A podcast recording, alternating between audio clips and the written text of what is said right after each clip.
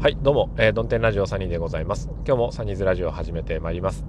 えー、帰り道2本目の収録となりまして、えー、今日1日で言うと、まあ、4、5本目なんですが、あクリップまた、またお前ですかと。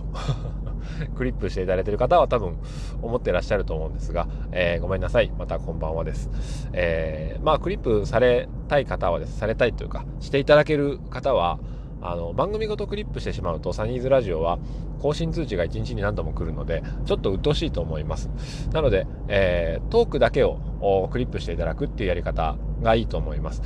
で、えー、最新のトークはあトークのクリップから番組ページへ飛んでいただいて、えー、そこから最近何の話してんのかなっていうところで、えー、興味のある話はかいつまんで飛ばし飛ばしでも聞いていただいたらあいいかなと喜びますのであのアナリティクスで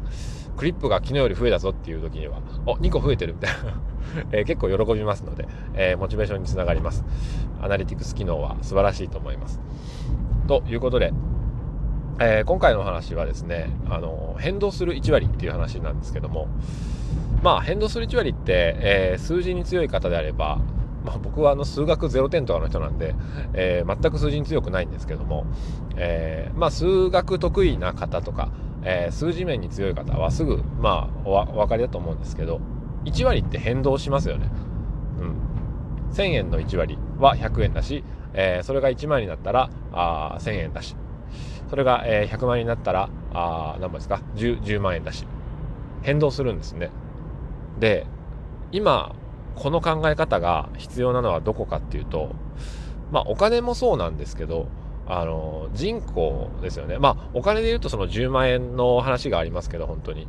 まあ、それもそうなんですけど、えー、人口ですよ。例えば、えー、コロナの感染者の方の人数であったり、あるいは、えー、これまでにコロナウイルスで亡くなられている方の人数であったりっていう、必ずあの報道では、えー、何人っていう表現を、えー、されてると思うんですよね。報道ニュースで、えー、人口の何パーセントが亡くなってますとかって言わないですよね。うん。まあその参考数値として、えー、中国では何割何パーセントっていうことはあるかもしれないですけど、必ず何人っていう表現をされてるんですよね。それは、えー、絶対値が重要だからだと思うんですよ、僕は。うん。でも、えー、時には人は、その安心を求めて、病気でもあるじゃないですか。感染率は何パーセント、致死率は何パーセント、手術の成功率は何パーセント、その何パーセントっていう数字は確かに安心えー、させてくれるものでもある。で、8割、えー、成功するとか、8割大丈夫なものに対しては人は安心するんですけども、でも、その8割で安心してしまうと、残り2割について考えなくなってしまうわけですよ。まあ、必ずしもそうではないかもしれないですけど、例えば、えー、自分がコロナにかかる確率は、あまあ、2%ぐらいかなって、えー、思ったとするじゃないですか。じゃあ、その、自分は2%の方には入らないって、えー、人はまあ大体思いますよね。うん。でも今はその時じゃないと思うんですね。今はその2%に入ったらどうしよう。あるいは入ってしまった人がいると。まあその2%っていう数字は今適当ですけど。うん。で、えー、亡くなられる方はそのうちの何パーセントっていう考え方じゃなくって何パーセントだとしても1000人とか1万人とかの方がそれで亡くなってるんだっていう事実をまず、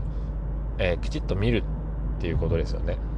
それはあの今あ幸いにもこうして、えー、話ができている状況にある人として、えー、正確に数字を見て絶対値として、え、その何人何名の方がっていう話を自分の中に受け止めるっていうことがまず必要なんじゃないかなと思います。だから何割の確率とかっていう確率論をし始めるとその人間的な部分がなんかずれていくような、えー、気が今はしています。だからお金の話ももちろんそうなんですけどもその変動する1割っていうのは、うん、まあ1割ぐらいの人しかあ影響がないよって言われたらあ自分は大丈夫かもって、えー、9割の確率で大丈夫かもって思う。思いたい気持ちはわかるけれども実際1割それが例えば100人であったり1000人であったりの方があ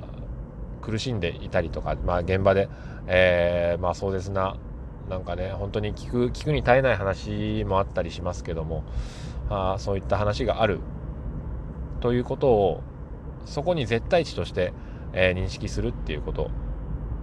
そういう、えー、視点が今は必要なんじゃないでしょうか。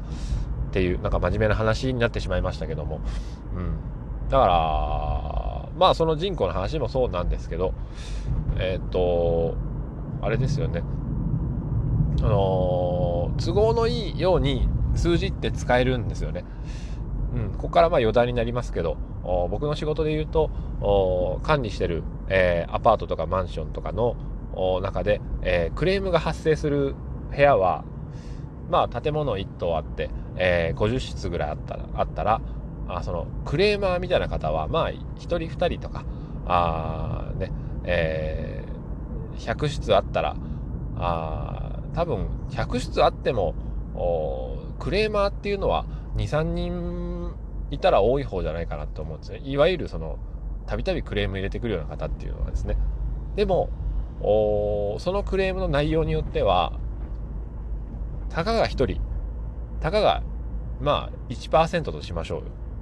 でもその1%実際起こってるっていうことは、えー、見なきゃいけないことですよね。うん。オタクどうなのこの、この対応みたいなことを言ってくるっていうことは、1%の方からすると、そう見えるよっていう事実は確かにここに存在しているんだっていうことですよ。相手の方の見方っていうのは今は置いておきますけど、うん、だから、事故がありましたと。ここの交差点で、えー、年に1回事故があります。